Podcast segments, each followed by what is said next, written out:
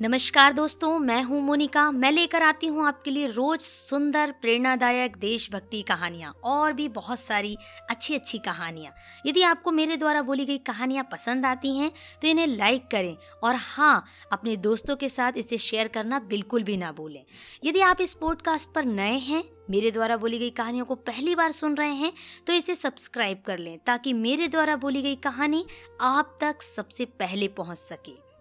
चलिए, हम कहानी के सिलसिले को चालू करते हैं और हम आज सुनने जा रहे हैं देशभक्ति कहानी रोमी शर्मा के द्वारा लिखी गई नमक का कर्ज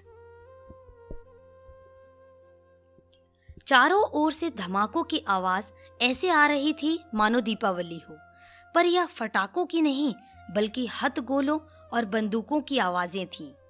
दस वर्षीय टीपू अपनी अंधी दादी से चिपक कर सोने की कोशिश कर रहा था जब कभी बमबारी नहीं हो रही होती तो वह चैन से अपनी दादी के साथ सोता था। एक दिन दादी ने कहा, टीपू, मुझे ये लकड़ियाँ कुछ सीली सी मालूम पड़ती हैं। जरा पास में ही जाकर कुछ सूखी टहनियाँ ले आना। टीपू यह सुनकर बहुत खुश हो गया, क्योंकि दादी उसे झोपड़ी के बाहर कभी जाने ही नहीं देती थी। उनकी झोपड़ी सीमा के नज़दीक थी, इसलिए कब बमबारी हो जाए कुछ कहा नहीं जा सकता था। टीपू झोपड़ी के पीछे की ओर जाकर टहनियाँ ढूँढने लगा तो उसे झाड़ियों में कुछ हलचल सी लगी। वह उस ओर बढ़ा तो उसने देखा कि एक घायल सैनिक पड़ा हुआ था। उसकी वर्दी जगह जगह से फटी हुई थी और उसके घावों से खून बह रहा था। एक पल के लिए तो वह उस सैनिक का डरावना रूप देखकर डर गया, पर दूसरे ही पल उसे अपने पिताजी की याद आ गई, जो उसे हमेशा हिम्मत और बहादुरी से काम करने के लिए कहते थे। तभी सैनिक ने धीरे से अपनी आँखें खोली और टीपू की ओर आशा भरी नज़रों से देखकर बोला, पानी पानी।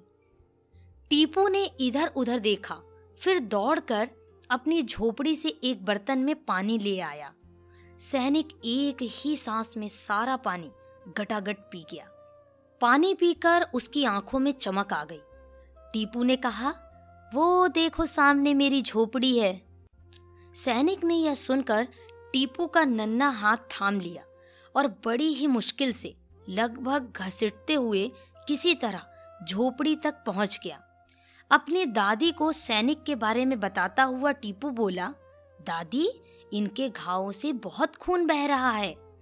दादी ने तुरंत जड़ी बूटियों का काढ़ा बनाकर उसे पिलाया और हल्दी का लेप उसके घावों पर लगा दिया।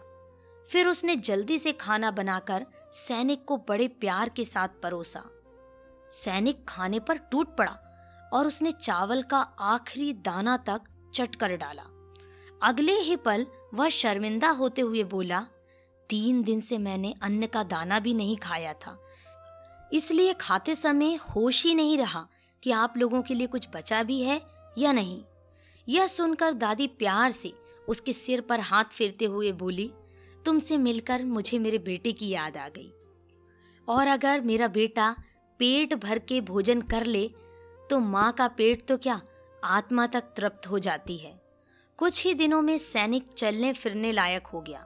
एक दिन टीपू ने पूछा अच्छा तो हमारे देश के सैनिक क्या इसी तरह की वर्दी पहनते हैं? यह सुनकर उस सैनिक ने उसे प्यार से गले लगा लिया। सैनिक ने थोड़ी देर बाद पूछा, तुम्हारे माँ पिताजी कहाँ हैं? यह सुनकर टीपू बोला, दादी कहती हैं कि सीमा पार से किसी फौजी ने हमारी झोपड़ी के पास ताबड़तोड़ फायरिंग की थी, जिससे मेरे माँ पिताजी ईश्वर के पास चले गए।